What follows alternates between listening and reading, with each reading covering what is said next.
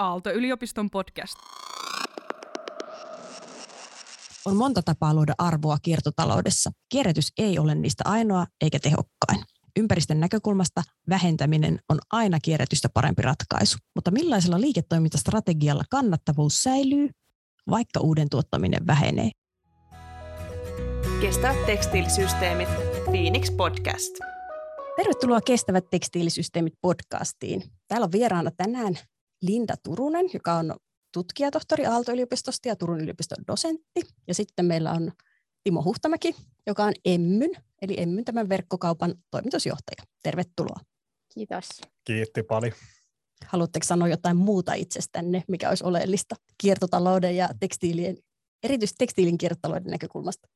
No, mä voin sen sanoa, ollut kymmenen vuotta jollain tavalla kiertotalousliitännäisissä bisneksissä mukana, ollut Biolanilla ja Raisiolla, molemmissa kiertotalous oli, oli isossa roolissa. Ja sitten viimeiset kolme vuotta niin Tori.fi markkinapaikkajohtajana tämän käyttötavaran kiertotalouden tiimoilta, niin on ollut tosi mielenkiintoista ja uraa kiertotaloudessa kymmenen vuoden ajan ja nähdä sitä kehitystä, mitä on tapahtunut. Okei, tuo on tosi kiinnostavaa, että siis tulisi toriin oikeasti ihan kiertotalouden näkökulmasta enemmän kuin siis kuitenkin ajattelee, että se on markkinapaikka ja myyntipaikka, niin ajateltiinko sitä jo pitkä aika sitten niin kuin osana kiertotaloutta? Kyllä se semmoista transformaatiota on kaiken aikaa tehnyt, että se oli ensin ehkä tämä nettikirppis ja sitten siitä tuli kiertotalousyhtiö, kun sitä lähdettiin systemaattisesti siihen suuntaan kehittämään. Mä olen ehkä ajatellut omasta näkökulmasta niin, että tämä kiertotalous on digitalisaation ohella yksi niitä niin kuin kaikista eniten maailmaa muokkaavia trendejä tällä hetkellä ja senkin takia olen halunnut olla siinä, siinä junassa mukana. No niin, meillä on ihan samat ajatukset. Mites Linda, mitä, mitä kautta se, sinä tuut tähän pisteeseen? Mä oon tosiaan äh, tutkijataustainen, on tehnyt väitöskirjan aikana itse asiassa luksuskuluttamisesta ja luksustuotteisiin liittyvistä merkityksistä, eli siitä, mikä on suomalaisille luksusta. Ja sitä kautta mä itse asiassa päädyin luksus second handiin, eli miksi ihmiset ostavat käytettyjä luksustuotteita ja voiko käytetty kallis luksuslaukku vaikka olla sit luksusta niille uusille omistajilleen tai miten se koko kokemus syntyy. Eli tavallaan mä oon tullut sieltä luksuksen kautta tänne second handin maailmaan ja sitten tosiaan tutkinut juurikin second handin logiikkaa laajemmin, eli paitsi tätä kuluttajakulmaa, äm, ostajaa, myyjää, merkityksiä ja syitä, miksi hankitaan ja ostetaan käytettynä, mutta myös sitten on nyt siirtynyt enemmän myös tänne yritys, yritysnäkökulmaan, eli tätä resale, uudelleen myyntistrategioita on tutkinut erityisesti, miten nämä primäärimarkkinan, eli yritykset, jotka myyvät pääasiassa uusia tuotteita, ovat lähteneet mukaan tähän käytettyjen tuotteiden äh, markkinaan.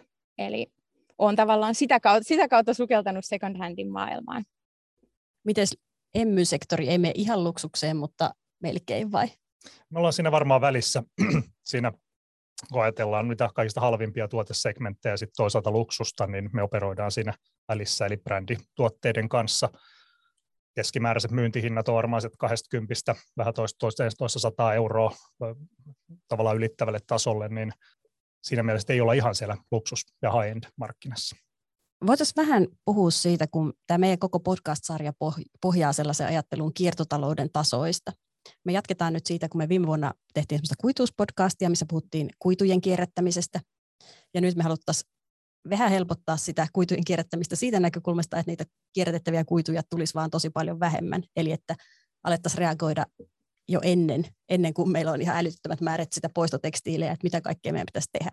Ja nyt parasta kiertotalouttahan nyt suoraan sanottuna on se tuote, jota ei koskaan tehty, mutta tuota, jotain me kuitenkin tarvitaan ja miten sitä sitten voitaisiin käyttää mahdollisimman pitkään. Ja se lähtee siitä, tai me väitetään, että parasta olisi, että se pysyisi sillä yhdellä käyttäjällä mahdollisimman pitkään. Viitisikö Linda vaikka avata tätä pikkasen? Joo, ehdottomasti. Paras vaihtoehto tietysti on aina se, että ei ainakaan ylimääräisiä tuotteita hanki, kuten sä Sini siinä toit hyvin ilmi, mutta sitten kun sen hankkii ja se tuote on käytössä, niin se henkilö, joka sen omistaa tai on, on käyttäjä, niin käyttäisi sitä mahdollisimman pitkään, koska tavallaan myös se uusien, uudet kierrokset ja tämä prosessi, miten se tuote päätyy uusille omistajille tai käyttäjille, niin siellä on myös sitä mahdollisesti kuljetusta, ää, varastointia, uusia pesulakäyntejä tai pesemistä, eli sekään ei täysin ole neutraali toim- niin kuin ympäristön näkökulmasta neutraali toimenpide, jos siellä tulee useampia niitä niitä omistajia, mutta tavallaan se, että käyttökertoja pitäisi tulla paljon, niin second hand on hyvä keino mahdollisesti kasvattaa niitä käyttökertoja. Mutta haluan kuitenkin myös sanoa, että on tutkimusta myös siitä, että käytettynä ostetut tuotteet eivät välttämättä saakaan niin paljon käyttökertoja, ja tämä on tavallaan, siihen on monia syitä, miksi tämä saattaa olla seurauksena. Esimerkiksi se, että niitä käytettynä ostettuja tuotteita ostetaan nopeammin ja harkitsemattomammin, jolloin sitten välttämättä se ei olekaan oikean kokonen tai sopiva tai, tai se olikin niin halpa, niin sitten haluttiin ostaa se nopeasti, koska se on ainutlaatuinen. Niin tavallaan tätä välttääkseen juuri se, että kun ostat tuotteen, käytä sitä mahdollisimman pitkään. Ja second hand, eli uudelleen myynti, on sitten vasta sen jälkeen se vaihtoehto, kun se omasta käytöstä tavallaan aika jättää tai ei sopi enää itselleen. Mutta tota, mennään vähän takaisinpäin siihen, Linda, mitä sanoit tästä pesemisestä ja kuljettamisesta ja pakkaamisesta. Eli et miten Timo tarttuisit tähän, että olette varmaan näitä asioita miettinyt aika paljonkin. Joo, kyllä, ja on helppo allekirjoittaa äskeinen kommentti niin kuin ihan, ihan täysin, ja se problematiikka, mikä siihen liittyy. Itse asiassa nämä muodin ostamisen ajurit tuntuu uusissa tuotteissa ja käytetyissä olevan siellä kysynnän puolella aika samanlaisia sitten, ja samalla lailla kun jossain tulee kovat alennusmyynnit, niin kyllä second hand markkinassakin on näitä alennusmyynnin tai alennus kampanjoinnin mukanaan tuomia todella, todella kovia kysyntäpiikkejä, mitkä sitten johtaa justi tuollaiseen väkestämättömään kulutusmalliin. Mä olisin sen verran ottanut tuossa vielä kiinni, että yksi asia, mikä hirveän helposti unohtuu näistä näkökulmana, niin on se valtava nukkuva pääoma, mikä ihmisillä on tuolla kaapeissa. Joidenkin tutkimusten mukaan 66 prosenttia vaatekaapista nukkuu. Niin se on, että ei pelkästään ne käyttökerrat, vaan tosiaan myöskin se, että lähdetään nukkumaan niitä tavaroita, millä voisi jollain muulla olla käyttöä. Ja tämähän on sitten miljardien arvoinen potti pelkästään vaatteissa täällä Suomessa. Oliko sinulla Linda tästä jotain tutkimustietoa? Ehdottomasti siis tämä on tosi tärkeä, tosi tärkeä ajatus tästä. Itse asiassa tehdään tutkimusta aika paljon wardrobe studies, eli tämmöistä vaatekaapitutkimusta, joka liittyy juurikin tähän, että mitä tuotteille tapahtuu, kun ne eivät ole siellä aktiivisessa käytössä. Ja mä oon ehdottomasti samaa mieltä Timon kanssa tästä, että tavallaan ne, mitä säilytään ja mitä omistetaan, mikä se omistamisen rooli tavallaan on. Eli se hetki, kun sä vaan omistat, mutta se tuote ei ole aktiivisessa käytössä, niin tämä vaatisi tosi paljon, ehkä, tai on myös näiden erilaisten alustojen, jakamistalouden alustojen kautta ehkä saanut uudenlaista ö, tuulta, tuulta siipiensä alle, eli aletaan ymmärtää sitä, että ö, kuinka paljon se tuote pelkästään siellä vaatekaapissa ja omistamisessa tuokaan arvoa verrattuna siihen, että kun se on käytössä, niin tavallaan vaatteen hyöty yleensä suurin hyöty ja arvo siitä on silloin, kun se on käytössä, eikä siellä säilytyksessä ehdottomasti. Ajatteletteko te, että se jälleen myyminen on kuitenkin niin kuin jotenkin parempi ratkaisu kuin että sitä lainattaisiin tai vuokrattaisiin, tai miten te näette niin kuin tällaiset mallit, että olisi jonkunlaista yhteiskäyttöä tai vuokraamista sitten näillä seisovilla vaatteilla, vai onko se hyvä ratkaisu laittaa ne sitten aina eteenpäin? Tai ei varmasti aina ole ikinä se oikea sana, mutta minkälaisissa tilanteissa?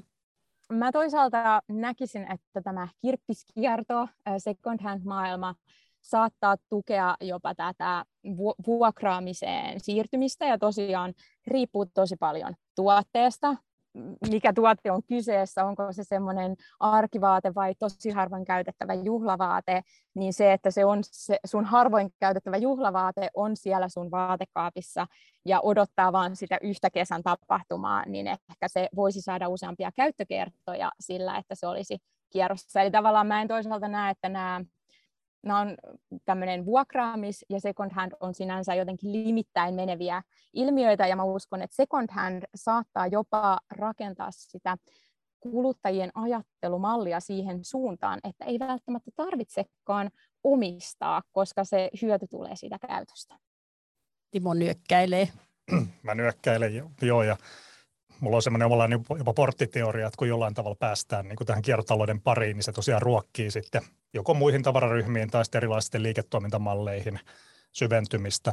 Tästä on ihan todisteena myös se, että on olemassa semmoisiakin liiketoimintamalleja, missä tämä lähtee niin kuin vuokraamisesta. Että sä voit, voit lainata ensin vaatteen ja sitten sen jälkeen vaikka lunastaa sen itsellesi, kun, sitä, kun se on tietyn aikaa ollut vaikka vuokraamolla käytössä, tai sitten, tai sitten toisinpäin sä voit myydä sen vaatteen sinne ja liike, liiketoiminta rupeaa sen jälkeen sitä vuokraamaan.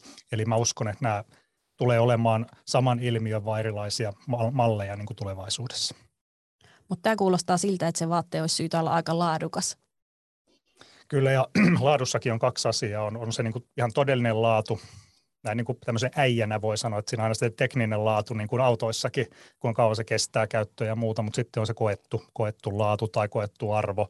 Ja on huomattu kyllä, että katsotaan niitä todella kuumia kiertäjiä, jotka kiertää sitten ihmiseltä toiselle ja säilyy tuo markkinassa pitkään, niin niissä on tyypillisesti näitä molempia.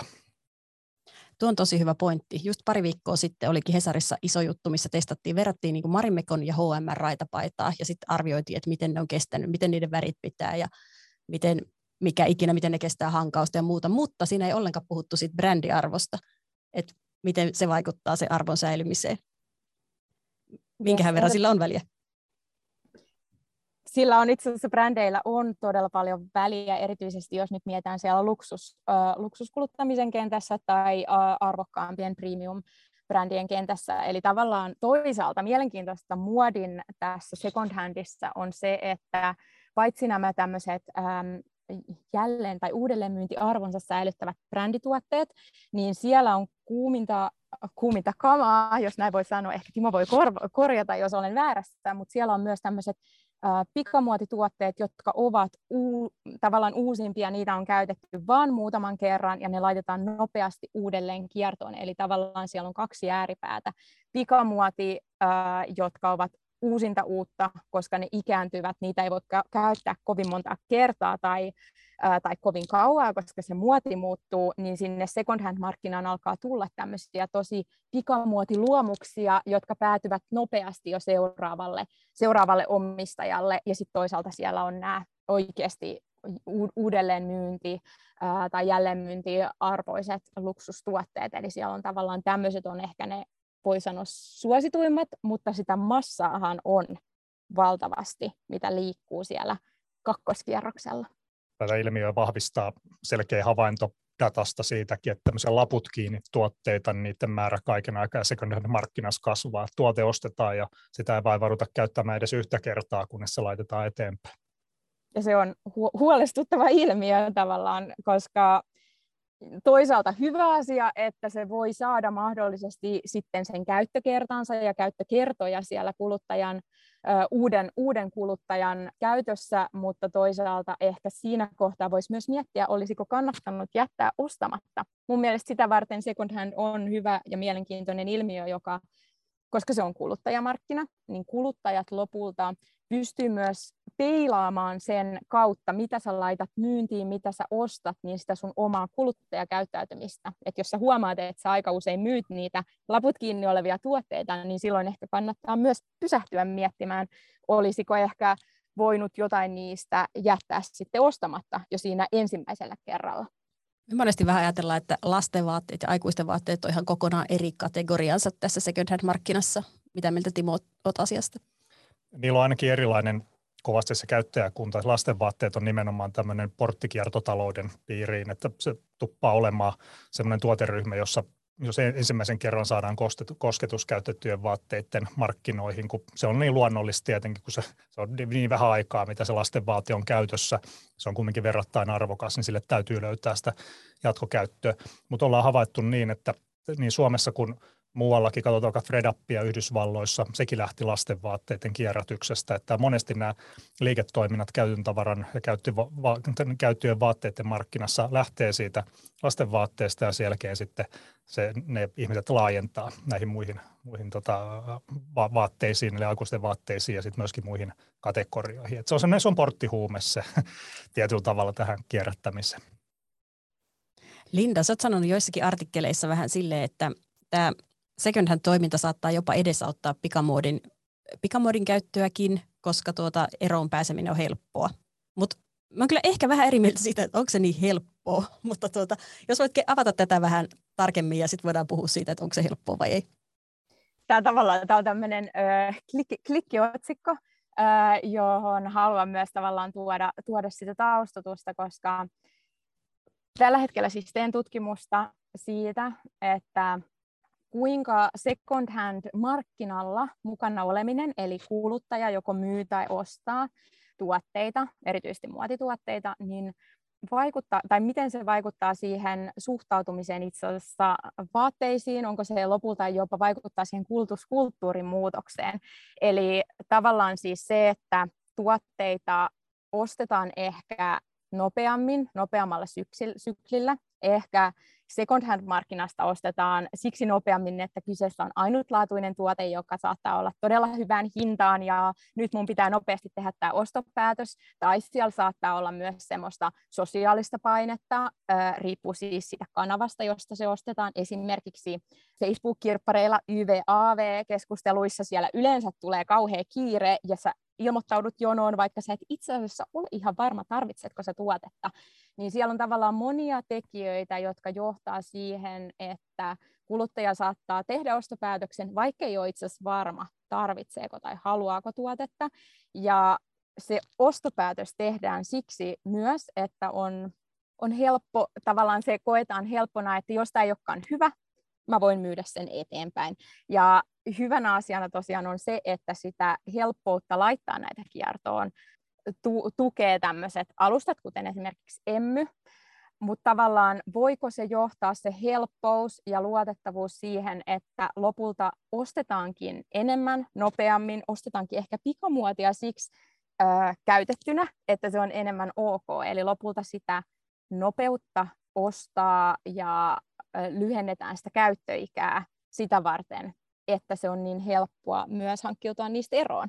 Tässä on tavallaan monia eri puolia, mutta samaan aikaan mä haluan rummuttaa sitä, että jokainen käyttökerta sille tuotteelle on hyvä, eli tavallaan second handissa on hyviä puolia, varsinkin jos se korvaa uuden ostamisen.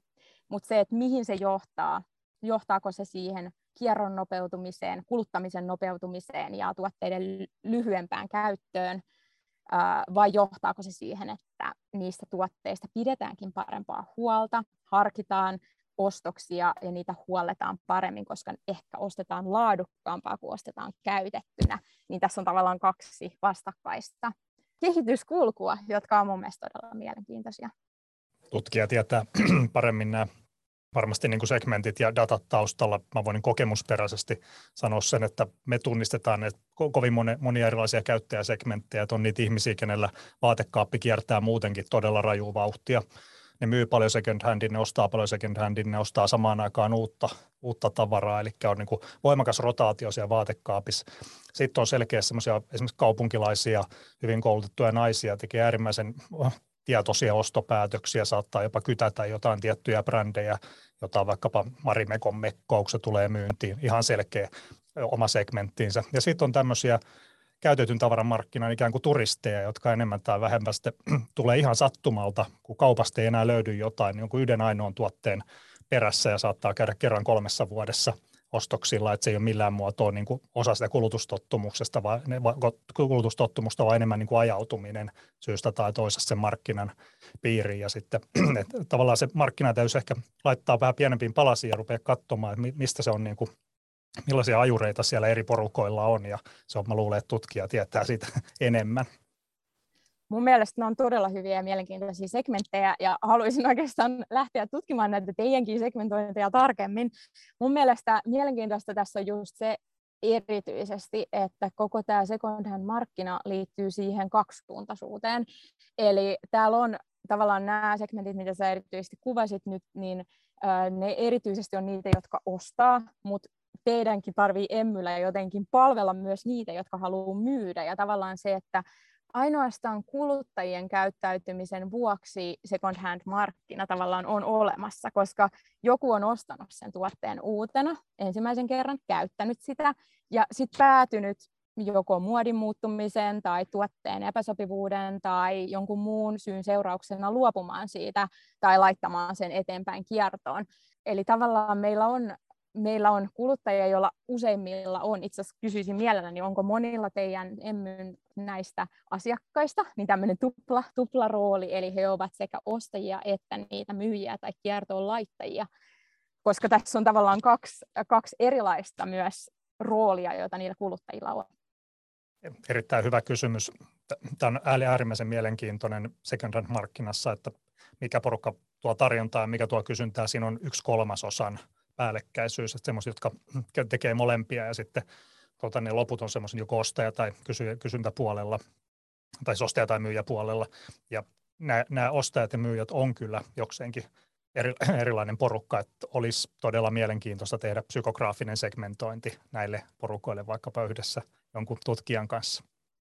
Joo, tämä on jotenkin ymmärrän, koska mun mielestä ostaminen on helppoa ja myyminen on älyttömän vaikeaa. Ja ilmeisesti näitä on muitakin, jotka on just tällä kannalla. Kyllä tässä on tapahtunut valtava iso vaihesiirtymä. Jos katsoo maailmaa 10-15 vuotta sitten, niin tämä kiertotaloushan oli hyvin pitkälti tee se itse. Oli ensin näitä ne, mm, lehtien printattuja classifieds-ilmoituksia, eli voi ilmoittaa lehdessä, joku soittaa. Sitten tämä sama toiminta digitalisoitu, ja nyt aivan viime vuosina on tullut tämmöistä kokonaisvaltaista palvelua. Jotkut puhuu bisnesihmiset hienosti manageroidusta kiertotaloudesta, että joku hoitaa sen koko homman palveluna sulle. Ja tähän suuntaan tämä on selkeästi menossa, että tämä tee se itse ei kasva enää niin nopeasti kuin se kasvoi aikaisemmin. Nyt kasvaa nämä palvelut, jotka liittyy kierrättämiseen. Että, ja ajurina on tietenkin ollut se helppous. No oletteko te sun mielestä sitten tällainen, että te teette koko homman palveluna?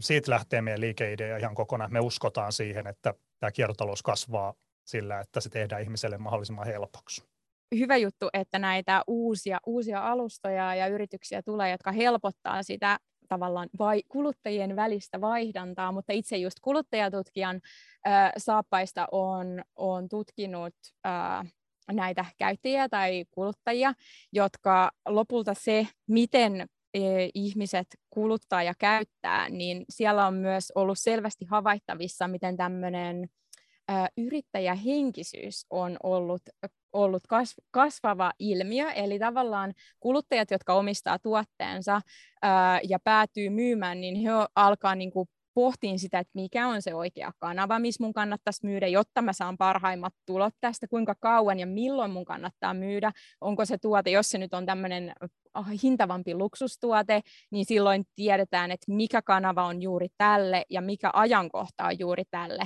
Ja jos se on pikamuotituote, niin silloin sun kannattaa ehkä odottaa, ää, tai siis silloin juuri ei kannata odottaa, vaan sun pitää niin kuin nopeasti tehdä ne päätökset.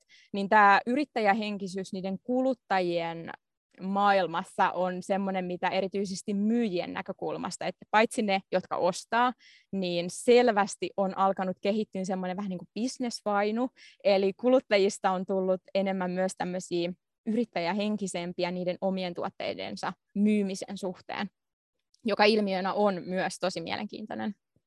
No kyllä, voiko se olla oikeasti kannattavaa tavallaan, että jotenkin ajattelisin, että jos ostat vaatteita, niin myydään eteenpäin tosi halvalla enimmäkseen, mutta jolloin se ehkä tavallaan vähän niin kuin häviit siinä pitemmän päälle, kun ostat ja myyt paljon, vai näet se riippuu, jotain? No siis se riippuu, että mitä, mitä sä ost, tavallaan mitä tuotteita sä ostat, ja jos sä panostat niihin, jos sä saat käytetty, käytettynä markkinalta ehkä brändätyn laadukkaan tuotteen halvemmalla, niin riippuu mitä sä ostat ja mihin hintaan. Sä saatat myydä sen about samalla hinnalla, tai jopa jossain tilanteessa kalliimmalla, jos sä tiedät, tiedät, että mitkä tuotteet tavallaan kasvattaa arvonsa, ja tämä nyt erityisesti liittyy niihin luksus, äh, luksus second handiin, eli sun pitää tietää, mitkä on niitä ikonisia tuotteita, uh, one of the kind tuotteita, jotka kannattaa nyt ostaa ja ehkä myydä pari vuoden päästä, kun olet käyttänyt, niin silloin sä jopa saatat tavallaan sulle saattaa tulla sun käyttökertojen hinta saattaa jäädä todella pieneksi, eli tästä on tullut tämmöinen niin selvästi ehkä, äh, miksi sitä sanotaan, peli, pilillisyys tai tämmöinen gamified experience äh, niille kuluttajille, eli että sä äh, etsit niitä tuotteita, jotka on arvokkaita tai niiden arvo mahdollisesti jopa kasvaa. Ja tämä on tavallaan tämmöinen ihan oma kuluttajakuntansa, jota sitten tavallaan mä en tiedä, onko, onko Timolla kokemusta näistä tämmöisistä kuluttajista tai valitseeko ne emmyä kannavakseen, sitä mä en tiedä. Sielläkin on erilaisia käyttäjäsegmenttejä. Jotkut arvostaa sitä helppoutta. Sitten jos haluaa ihan viimeisen euron ja tehdä, tehdä itse sen, niin kyllä osa kuluttajista on, niin kuin sanoitkin, äärimmäisen tietoisia siitä, niistä vaihtoehdoista, mitä tuo markkina tarjoaa. Tässä on tärkeää ymmärtää sekin, että jos tällä haluaisi yksityishenkilö tehdä bisnestä tällä käytöllä vaatteella, niin mä sanoisin, että se luksustuotteissa niin se hinnan määräytyminen on, on aika tehokasta ja myöskin rajat ylittävä kauppa on, on niin kuin paljon isompaa kuin tässä keskihintasegmentissä, mikä tarkoittaa sitä, että, että se löytyy, jos se löytyy Suomesta ostaja, niin löytyy ulkomailta ostaja. Mutta sitten kun katsotaan sitä välimarkkinaa, eli näitä tuota, brändättyjä tuotteita, vaikka Hugo Bossi, Tommy Hilfiger ja jonkun, jonkun verran Marimekoillakin sama, niin siellä on sitten näitä mahdollisuuksia, että jos mä ajattelen tämän hinnan määräytymisen mekanismin nyt tosi yksinkertaistetusti, että uudesta tuotteesta, jos laputkin myydään, niin siitä on ehkä alvin verran tippunut hinta, ja sitten kun se on vähän käytön jälkeen, niin se on tippunut puolet hinta, kun vähän enemmän käytön jälkeen tippunut 75 prosenttia hinta, niin ehkä tämmöinen tuote, missä on puolet tippunut hinta ja sitten se vielä saadaan second hand kaupasta vaikka jossain alennuskampanjassa ja ostetaan niitä iso nippu, niin kyllä se on mahdollista yksittäiskappaleina tehdä siinä 3, 4, 50 prosentin tuottoja, kun niitä rupeaa itse myymään jossakin. Et siellä markkinassa löytyy näitä pelinpaikkoja. No suosittelisitteko tällaista sijoittamista lapsillenne? Ai sijoittamista, tämmöistä, niin kuin tavallaan tämmöistä harrastustoiminnan kautta tienaamista. Niin. No tietysti tyhmempiäkin harrastuksia on, se varmasti, että, mikä, mikä jottei, sehän tuo markkinaa likviditeettiin. Minä sanon osakesijoittajana meikälä tässä, että tietyllä tavalla se voi olla ihan hyväkin asia, mutta, mutta tota, tietenkin sitten second hand markkina ja siihen liittyvä verotus on sitten oma kysymyksensä, että nämä kun ei näy bruttokansantuotteen sekä missään tämä kuluttajan välinen kauppa, eikä sitä, sitä pahemmin vuodessa veroja maksella, niin tota, se on tietysti sitten toinen kysymys.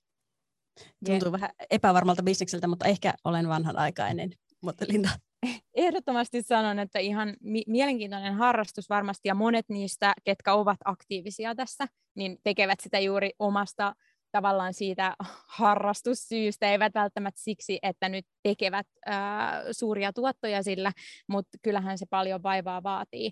Ää, vaatii vaivaa, vaatii sitä, että sä oot koko ajan kartalla ja ymmärrät sitä, että mitkä tuotteet liikkuu ja missä, ja sun pitää tavallaan jotenkin koko ajan mutta se ehkä liittyy siihen harrastusmaailmaan, mikäli, mikäli tota, siihen, siihen lä- lähtee, mutta huomaan selvästi, että näitä kuluttajia, jotka ovat todella tietoisia, mikä liikkuu missä kanavassa ja millä hinnalla, niin on ehdottomasti kasvava määrä. Mielenkiintoista tästä hintajutusta myös, mitä mä näkisin tutkijana, on se, että yrityksille, jotka tai nyt on siis kasvava määrä yrityksiä, jotka ovat, haluavat olla jollain tavalla mukana omien tuotteidensa näissä uudelleenmyyntipalveluissa, eli tavallaan lisää sinne bisnesmalliinsa tämmöisen second hand-palvelun korjauksen ja huoltotoimenpiteiden lisäksi esimerkiksi, niin mielenkiintoista, mitä olen siis tehnyt nyt siis tätä tutkimusta tällä hetkellä, niin on se, kuinka paljon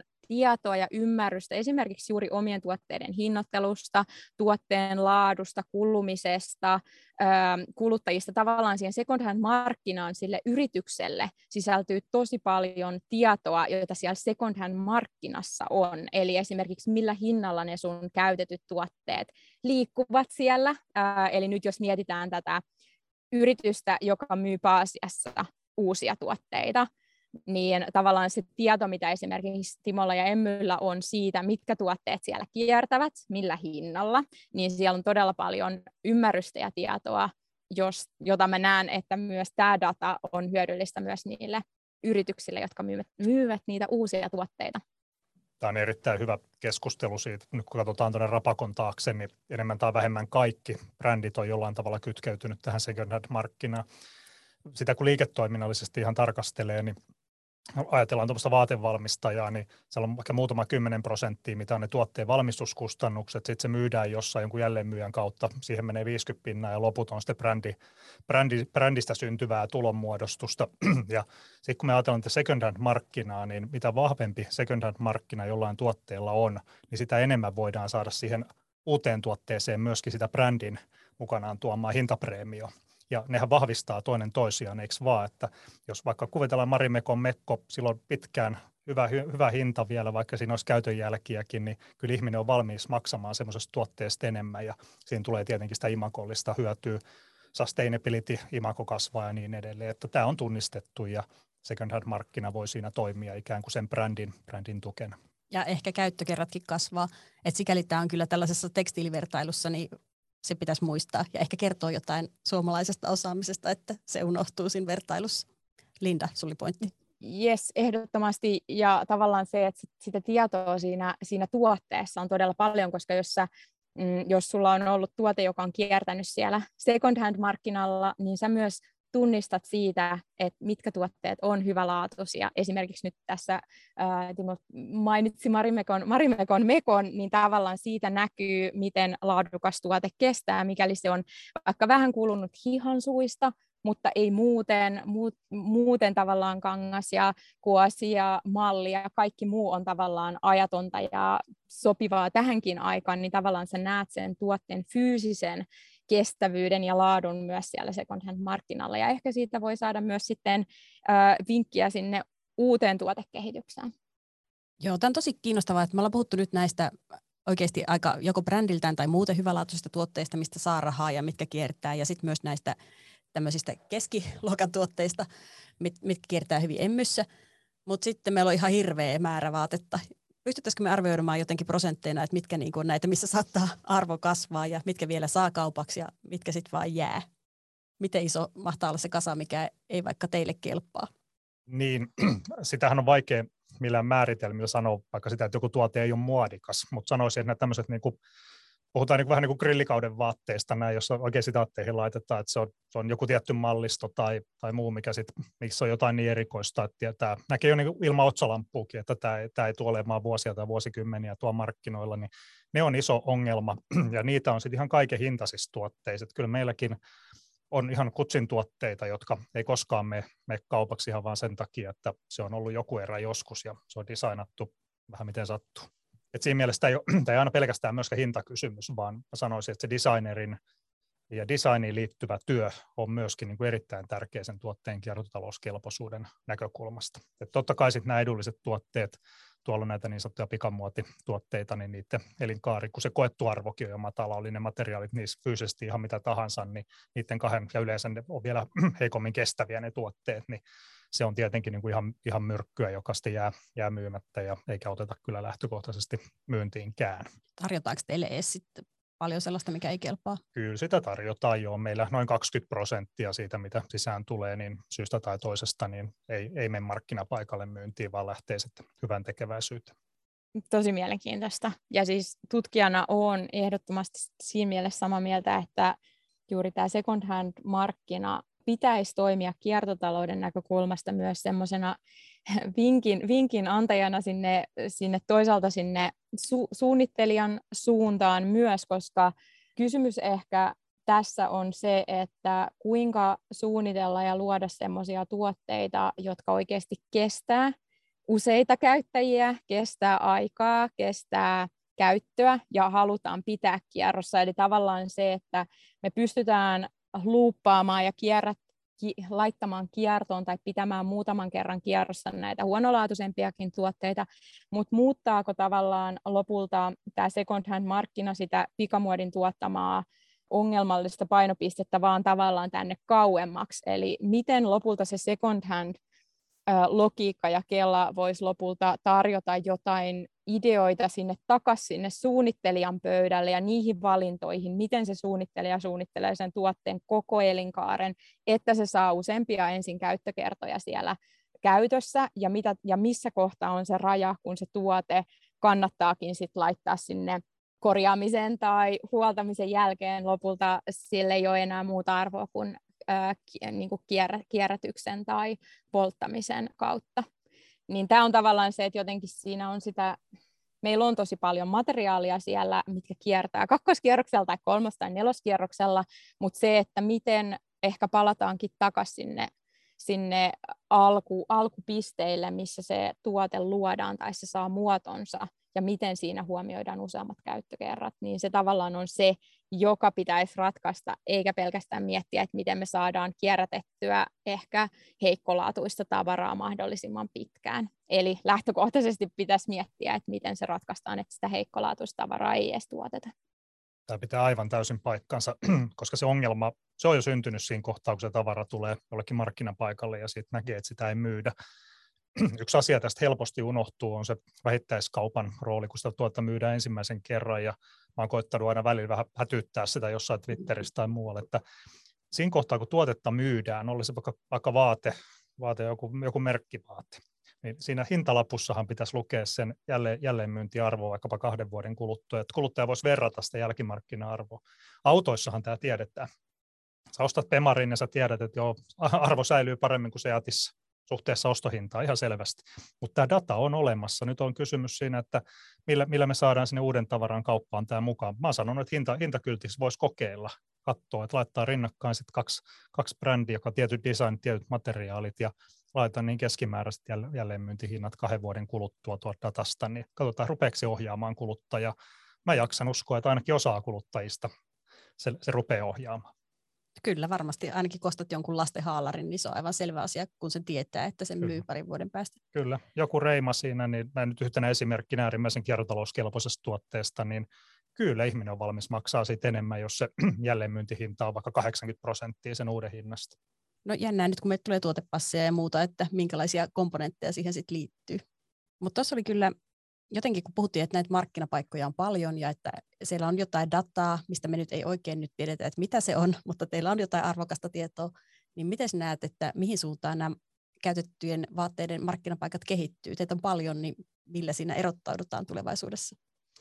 Niin, nämä markkinapaikkaliiketoiminta bisneksenä on sen tyyppistä, että, että se likviditeetti on niin sanotusti tärkeää, eli se, että sinulla täytyy olla tarpeeksi kysyntää tarpeeksi tarjontaa samassa paikassa, jotta sä voit elää. Et, et siinä mielessä niin tämä tuppaa konsolidoitumaan tämän tyyppinen markkina. Se on nähty muissakin käyttötavara tuotteissa. Et on, on, niin kuin tulee, on osa tämmöisiä isoja markkinapaikkoja, no emme ole selkeästi markkinajohtaja Suomessa ja Virossa, niin me ollaan jo tämmöinen iso markkinapaikka, mutta sitten sinne rinnalle rupeaa syntymään erikoistuneita toimijoita, tämmöisiä butiikkeja, jotka on erikoistuneet ehkä johonkin brändiin, jollekin maantieteelliselle alueelle tai johonkin asiakassegmenttiin. Ja näitä kyllä nähdään myöskin tällä hetkellä nousemassa. Tämä, tämä markkina kehittyy monella tavalla eteenpäin, mutta kyllä se meidän erottumistekijä on kyllä se korkea likviditeetti, eli tuotteelle se, että kun se laitetaan myyntiin, niin 80 prosenttia saadaan varmuudella myytyä niistä tuotteista, niin se on ihan merkittävä lupaus, ja tähän samaan on perustunut monet muutkin markkinapaikat, jotka on maailmalla onnistuneet.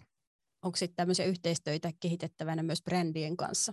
Joo, meillä, meillä on näitä kumppaneita ja kaiken aikaa neuvotteluja myöskin niistä käynnissä, että, että siinä on tietysti monenlaisia ulottuvuuksia, kun katsotaan tuonne taas Amerikkaan, missä tämä homma on pidemmällä, niin siellä on tämmöistä resale as a service-tyyppistä yhteistyötä, eli, eli se brändi, mitä meilläkin jonkun verran on jo Suomessa, että, että brändi voi, voi antaa omille asiakkaille mahdollisuuden myydä käyttöjä tuotteita, ja se kääntyy edelleen rahaksi, millä voi sitten ostaa, ostaa esimerkiksi uusia, uusia tuotteita, mutta tässä tietenkin tullaan siihen kumppanivalintaan, että täytyisi olla äärimmäisen kestävä tämä liiketoimintamalli, ettei se johda siihen vaan, että uusia tuotteita myydään kiertotalous, tai ostetaan kiertotalous tuloilla jatkuvasti enemmän ja enemmän, missä lähtökohtaisesti taas ei ole mitään järkeä. Ehdottomasti tämä on tosi, siis tämä on niin mielenkiintoinen ilmiö tämä resale service, ja missä kohtaa menee raja, että, että yritys ei lopulta käytä sitä myydäkseen lisää uusia tuotteita, vaan tavallaan valjastaa sen tavallaan valjastaa sen keinon tavallaan pitää pitkään käytössä niitä omia tuotteitaan, ehkä tarjota myös lisäpalveluita, kuten huolto- ja korjaus, korjausjuttuja. Tavallaan se, että siksi on tosi tärkeää valita oikein ne oikein ne kumppanit, kenen kanssa lähtee näitä kehittämään, ettei se kannusta vaan ostamaan lisää esimerkiksi kuponkien kautta, kun tuot käytetyn tuotteen, saat kupongin ostaa uuden. Niin tämä on tavallaan se häilyvä raja, josta pitää olla paitsi yritysten tietoisia, mutta myös toisaalta tällä hetkellä vielä kuluttajienkin pitää itse olla aika kärppänä siellä huomioimassa näitä, ettei sitten lopulta kasvatakin sitä kuluttamista juuri tämän mielikuvan ansiosta, että tämä on hyvä teko, laitan kiertoon ja sitten ostan uutta. Eli tämä on yksi, yksi haaste, mikä saattaa tavallaan se kiertoon laittaminen saattaa johtaa uuden hankintaan, ja siinä tilanteessa se second hand ei välttämättä ole suuri, kauheasti ää, tavallaan pelasta tai positiivinen asia. Näin se on, ja taas toinen mielenkiintoinen ehkä kansantaloustieteilijälle, jos ajatellaan Suomessa vaikka käyttötavarakauppaa, mikä on tuommoinen 20 miljardin euron potti, ja siitä vertaisvaihdannan osuus, eli kuluttajien välinen kauppa, käytön tavaran kauppa on arvioiden mukaan jotain 400-500 miljoonaa, jos autoja ja asuntoja ei siis lasketa mukaan, niin mihin se raha menee? Olisi hyvin mielenkiintoista nähdä. Fakta on, että bruttokansantuotteessa se ei näy, se ei tilastoidu tällä hetkellä mihinkään muualla kuin markkinapaikkojen omiin datatietopankkeihin, jossa niitä pitäisi periaatteessa yhdistellä, jotta voitaisiin sitten ymmärtää ja katsoa, että mihin ne ihmiset edelleen kuluttaa sitä, sitä rahaa, mutta tämä on äärimmäisen mielenkiintoinen tutkija, ja siitä ei ole myöskään, ainakaan minä en ole huomannut kansainvälisiäkään tutkimuksia, että tämä vertaisvaihdanta ja käytön tavaran kauppa, niin tämä on, tämä on täysin niin kuin piilossa oleva kaikilta mittaristoilta, ja se, se tekee siitä äärimmäisen mielenkiintoisen, ottaen huomioon, että se kuitenkin kasvaa. Että jos käytön tavaran kauppa kasvaa toistakymmentä prosenttia, normaali käyttötavaran kauppa muutamia prosenttia, inflaatio korjatusti käytännössä nollaa tällä hetkellä, niin onhan se nyt jännä, että tämä kaikista nopeiten kasvava kulutuksen segmentti niin ei näy missään tilastoissa. Mitä sillä tiedolla tehtäisiin? No ainakin voitaisiin miettiä, kun nähdään, että äh, mihin se raha menee, mit, miten se käytetään, miten ihmiset käyttäytyy, niin sitten voi tietenkin miettiä, millä saataisiin inspiroitua yhä useampi ihminen käyttäytymään samalla tavalla. Näin mä ainakin sen näen, sen takia mä olen siitä äärimmäisen kiinnostunut. Et mä olen sitä mieltä, että second hand markkinassa, kun kaikki markkinat tuppaa kasvaa niin, että siellä on ensin ne varhaiset omaksujat ja sitten varhainen enemmistö ja myöhäinen enemmistö ja sitten on ne blackguardit, jotka ei niin koskaan tai tekee vasti, kun on ihan pakko jotakin, niin mä ajattelen, että second markkinassa on vasta niin tämä varhaisen enemmistön ensimmäiset ihmiset on niin kuin lähtenyt liikkeelle ja siinä mielessä on niin kuin valtava potentiaali tämän niin kuin mainstream-porukan kanssa. Se, nä, se näkee jo siitä, että meillä on pari prosenttia vaan koko käyttötavarakaupasta tämän käytön tavaran osuus, niin, niin tota, ei se, siitä näkee niin kuin tosi helposti, että potentiaaliahan on ihan valtavasti. Mm, se on totta, varastot pullolla ja ihmiset niitä nyt siivoilee. Joo, ja sitä nukkuvaa pääomaa tulee koko ajan lisää, vaan että se olisi toinen mielenkiintoinen tutkimuksen aihe, kuinka paljon itsepalveluvarastoja tänne koko ajan tunkee lisää, että tuolla on koko ajan jotain muutamien toimijoiden logoja tuntuu, että tulee uusien rakennusten katoille, että onko se kuitenkin se tavaramäärä oikeasti vaan paisuu ja paisuu, mikä on tuo nukkumassa ehdottomasti tosi hyvä kysymys, koska me ollaan vähän semmoisia kerä, kerä, keräilijöitä ja metsästäjiä myös luonteeltamme ja second hand markkina tarjoaa loistavan paikan tälle keräilymetsästyskulttuurille, mutta tosiaan mä myös mietin tavallaan sitä, että jos jokainen meistä nyt miettii, että kuinka paljon on elämänsä aikana ostanut vaikka vaatteita, ja kuinka paljon niitä sulla on vielä niistä kaikista vaatteista säilössä tai siellä sun varastossa. Eli toisin sanoen jokainen meistä on osa jossain määrin sitä kakkoskierrosta. Joko sä laitat ne hyvän tekeväisyyteen tai myyt itse tai heität roskiin. Jollain tavalla mä epäilen, että kauhean moni meistä kuuntelijoista ää, ei omista kaikkea sitä, mitä on joskus ostanut. Ja siksi tämä on todella mielenkiintoinen ilmiö tutkia, koska jokainen meistä on jollain tavalla aika suurella todennäköisyydellä osa sitä ää, kakkoskierrosta tai, tai tavallaan sen tuotteen elinkaarta. No onko teillä joku hantsi, luulisi, luulisi, että teillä molemmilla on joku aavistus, että miten ihmisiä voisi kannustaa enemmän hankkimaan tuotteita käytettynä, myymään tai ostamaan? Mulla tutkija on tästä enemmän perillä kuin minä. Mä voin sanoa vain tämmöisiä omia niin kuin havaintoja markkinasta, mitkä on enemmän tähän vähemmän väläyksiä tai asiakasdatasta tulevia juttuja, mutta kyllä tämä koko ajan menee, menee enemmän enemmän siihen. Että ensinnäkin tietoisuus siitä, että tämä on, tämä on niin kuin mahdollista, että se mielikuvan muutos siitä, että ne ei ole semmoisia kauhtuneita rytkyjä, vaan oikeasti hyvälaatuisia, vaikka vaatteita tai käyttötavarapuolella on erittäin hyvälaatuinen inventaario tällä hetkellä, vaikka tori.fiissä hyvää tavaraa. Että se tietoisuus on ensimmäinen, pitää ensin tietää, että voi toimia jollain tavalla. Mutta sitten toinen on, että kyllä mun mielestä tarvitaan ihan oikeasti niitä uusia ihanteitakin. Että kyllä, kyllä tämä niin edelleen aika in ja pop, että sulla on koko joka päivä niin uudet vaatteet tai asuyhdistelmät päällä ja sen näkee niin kuin ihan julkisuuden henkilöistä. Et en viitti, en viitti ministereitä tässä osoitella sormelta ketään muutakaan, mutta kyllä se tosi tosi tuntuu olevan paljon vaatetta. Siis että mä, mä en niin kuin tunnista samoja vaatteita montaa kertaa päällä vaikka julkisuuden henkilöille. Kyllähän se antaa tämmöistä käyttäytymismallia ja, ja tota, ehkä tähän voisi ajatella, että saisiko siihen vaikuttajien ja tämmöisten roolimallien kautta oikeasti muutosta. Että mulla on vaikka viidet, viidet vaatteet. Mä pyöritän näitä. Hmm, se on vaan, kun ne vaikuttajat on niiden sponsoriensa armoilla. Tarvittaisiin mm. uudenlaisia sponsoreita. Tämä on näin. Ja sitten kiertotalouteen liittyvät yhteistyöt. Mä monta kertaa tätä miettinyt, kun näistä vaikuttajista puhutaan, niin tämmöinen vaatebrändi, millä tosiaan on ihan kunnon katteet, tai ne vaatteet jakelijat, joilla on kunnon, kunnon katteet yli 50 prosenttia, niin niistä on paljon helpompi ostaa niin kuin influenssereita, mikä maksaa 20 tonnia kuussa, joku oikein näkyvä tyyppi tuolla. Mutta sitten täällä kiertotaloudessa niin tämä monetisaatio on vasta siinä vaiheessa, että e-, ei niin kuin emmyillä tämän kokoisilla toimijoilla on mahdollisuuksia laittaa 100 tonnia kuukaudessa siihen me saadaan influencerit meidän taakse, että me ollaan saatu sieltä markkinassa sellaisiakin ne arvot ihan oikeasti on, on niin kuin tätä juttuja, ne ei sitten tee siinä pikamuotiin niin kuin seuraavana päivänä, ja sitten ollaan tietenkin pysty maksamaan sit työstä se, mitä ollaan, ollaan pystytty maksamaan. Mutta tämä on, on toinen tärkeä ymmärtää, että kiertotaloudessa nämä katteet ei ole sillä tasolla kuuden tavaran kaupassa. Ehdottomasti mä, äh, mä komppaan kaikkea, mitä, mitä Timo sanoi. Mulla ei välttämättä ole mitään selviä äh, muita keinoja lisätä. Tavallaan mä uskon siihen, että se, että mitä alusta tekee, eli tavallaan helpottaa sitä, toisaalta sitä käytetyn tuotteen löytämistä, eli tavallaan ää, alustat voi luokitella niitä tuotteita koon, värin, brändin mukaan, eli tavallaan se tehdään helpommaksi se ostaminen, ja myös turvataan toisaalta se selusta, eli että sä saat myös sen tuotteen, mitä sä ostat käytettynä, niin tavallaan alustat pystyy tekemään ja helpottaa siitä, eli tavallaan sen kautta me pystytään tekemään siitä lähes yhtä helppoa kuin uuden ostamisesta. Mutta saman aikaan mä ehkä näen, että on samaa mieltä siitä, että se tiedon, tiedon pitää tavallaan kasvaa ja kuluttajat on jatkuvasti etsii lisää tietoa ja on kriittisempiä kaikille näille uusille palveluille, mutta se, mikä me ollaan jotenkin ehkä Suomessa myös hyvässä tilanteessa, niin on se tietynlainen ainutlaatu, tavallaan se meidän yksilöllisyys ja ainutlaatuisuus, koska lopulta second hand markkinassa ne tuotteet on aika ainutlaatuisia. Okei, mutta tässä oli niinku aika lailla nyt niitä asioita, mitä me toivoin teidän kanssa käsiteltävän. Onko teillä mielessä jotain, mitä haluaisitte sanoa tähän teemaan? Tämä on semmoinen, mitä mä itse paljon miettinyt. Puhutaan Suomessakin työllisyydestä. Kiertotalousliitännäinen työ nämä käytetyn tavaran kauppa on tyypillinen esimerkki siitä, että tuolla kuratoinnissa, kunnostamisessa siellä on aivan valtava määrä työtä. Et eihän meillä Suomesta niin työ lopu.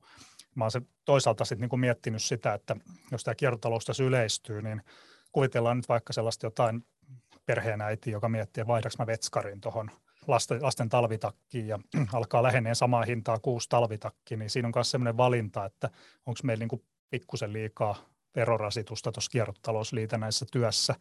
Suutarin työkin, jossa 50 maksaa jonkun, jonkun peskarin vaihto johonkin, niin siitä otetaan ensin alvi pois, yhteisövero pois, sitten vielä yrittäjän tulovero pois, niin se efektiivinen vero on niin kuin reilusti yli 50, tai olla melkein 70 prosenttia, että voisi kuvitella, voisiko tämmöiseen miettiä pikkusen kiertotalouskiilojen poistoa. Mm, kyllä meille kyllä tuntuu, että aika laajasti sitä mietitään, että se alvi näistä korjaustöistä, niin moni toivoo, että se siitä häipyisi.